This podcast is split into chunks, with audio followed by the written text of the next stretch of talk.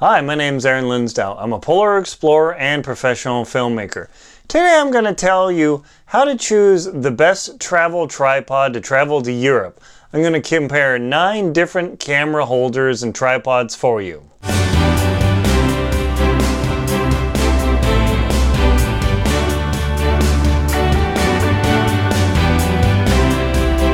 Do you choose the best travel tripod when you're traveling to Europe, Asia, Africa, Australia, or anywhere else in the world? Well, unfortunately, that depends. In this video, I'm going to compare nine different tripod setups and give you the pros and cons, the options, and how I use them. So let's get started right away. Number one tripod is this little Ultrapod. Eddie Bauer used to make it, but uh, this little tripod deal here is super, super slick because it has fold out legs. It, it can hold a small SLR, but it will hold my RX 100 no problem. The, the socket's almost worn out, but it does pretty well. The uh, nice thing about this tripod is it does have a strap, so if you find a pole or something, you could wrap the strap around and generate a much more substantial tripod just with this on here. The downside, of course, is this head is really pretty weak. So it, it holds an RX 100 or very small uh, mirrorless just fine, but an SLR would be pretty sketchy. I always carry this as the ultimate backup. Plus, I can set it on a surface and tilt the head around. So this little pod does pretty well. By the way, I'll put links below to everything that I'm reviewing, oops, in this video. The second type of tripod are these ultra flat jobs that have no tilt, no much mm, like tiny ability, but they're super, super small and they work on flat tabletop surfaces. There's really nothing to go wrong compared to the Ultrapod. The Ultrapod it can kind of flop over. I, you know, you got to be a little bit careful with that. The nice thing about these pods, the uh, the flat mini pods, is they're almost idiot proof and invincible, but there's zero capability to tilt your camera, move it up and down, or anything. But boy, it is super capable and ultra small.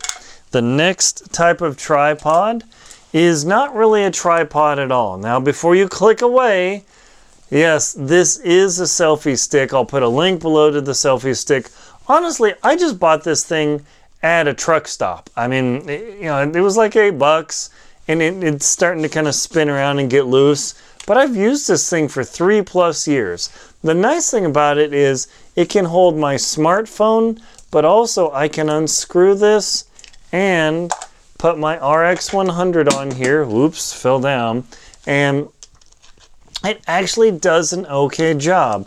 Again, like I said, the head's wearing out, but as far as a selfie stick to use either my smartphone or my RX100, a selfie stick actually works quite well. Now, it does have the quarter 20 threads in the bottom, so I could hook it up with my, sorry, fell down here, with my little tabletop tripod and now I can get a true tripod, not just a monopod. And now I can actually do something with this thing. So this might be a good combo option for you is the selfie stick. So if you need to get the camera away, but creating a tripod out of it, there is definitely the option. There are some selfie sticks with built-in tripods. Just be aware this is really tall and really flimsy. Be careful with your $1,000 camera setting it and then walking away because, boy, this thing falls over and smashes. You are going to be crying. So, a selfie stick is definitely an option. Let me give you a weight comparison of everything here. The Ultrapod weighs, how much does this thing weigh? Uh, it weighs 1.7 ounces. The Ultrapod weighs 1.7 ounces or for my grams friends, that's 48 grams. That is ultra, ultra light. The, uh, trying to hold everything in my lap here, sorry. The little nothing pod weighs 1.8 ounces. So this is even lighter It is 52 grams, so that is definitely an ultra, ultra light travel option, not as capable as the Ultra Pod. But when you go to the selfie stick, it is heavier. It is, let's see, a whopping five ounces selfie stick with the phone holder. That's five ounces or 142 grams. More capable, but you know, uh, kind of dorky looking. But the huge advantage of the selfie stick is if you're holding this out and blah blahing and you're actually doing professional films or whatever, nobody cares. In fact, they kind of look like, oh, who's that dork using a selfie stick? I can film and do stuff and no one will care about me compared to if I show up with my huge video tripod. the selfie stick has an advantage of supreme stealthiness, as does these two. No, no one cares about these things. I can hold my camera like this. It's really quite nice to have. The next option are the Joby Gorilla Pods. I own two of them. I own two Gorilla Pods, and this is the 5K pod. I have the 3K pod. Though you might be tempted to save a little bit of money and it's lighter, the big problem with the 3K pod is that you have to have a coin or a tool to put your camera on and off. Uh, you know, I'll, use in a pinch or as a second item. I do like the level on here, but I highly recommend the 5K pod. This can hold SLRs, this can hold camcorders. I mean, this is a very capable camera or camera holder. It has the pan tilt head, the quick release plate that has a lock. It has a rotate head on here. There's a new version that has accessory arms that come out. There's also a new version with a pan tilt fluid head for video. I'll put links below. This is currently my favorite travel tripod because it is so versatile. It can go into tabletop mode. I can use it and hold it out and blab or hold it steadier and blab and do stuff. I have wrapped this around poles, around bridges. I mean, this thing is ultra versatile. It gets the camera away from me enough. And again, almost nobody takes this seriously. They look at it and they're like, yeah, that looks weird. But it doesn't look like an intimidating tripod that would bother people. This is heavier. This is substantially heavier. The Joby Gorilla 5K pod, just by itself with the head, is one pound, 10 ounces, or 742 grams. So it's a lot more weight, but this is still my current run around and use tripod. It, of course, it's not very tall. I mean, it's only whatever that is one, two, three, you know, like maybe a foot and a quarter or about 45 centimeters. Plus, once you spread the legs, it's much lower. But I've filmed with this in India, in England, in France, in Ireland, all over the place. This is still my favorite deal. Now, the next step up is a real tripod. The first real tripod option I use is my Slick Pod. I have another link below to a video review. Now this is actually a real video tripod because it has the pan and the tilt head. I use this as my primary travel tripod right now when I need to use my camcorder or my my uh, RX100 and I can get beautiful motions. Now obviously it's nowhere near as good as my huge video tripod but if I show up on my big video tripod in a city it gets too much attention. This almost gets too much attention, but it's so cheap looking that people just disregard me. Obviously, you can't use this in churches, and cathedrals, and places that restrict it, but this slick video tripod is truly, truly slick. Now, the next tripod, and uh, by the way, if this is too big, you can actually, and this is why I call this a travel tripod, I can unlock this take the head out, and now this will fit in any checked small carry-on luggage you might find. This actually fits without any problems in my Eddie Bauer backpack that I walk around with or my slightly bigger JanSport backpack. And that's a definition of my travel tripod. It has to fit in one of those two backpacks. I carried this thing around in London for a week and a half in this little backpack without any any problem.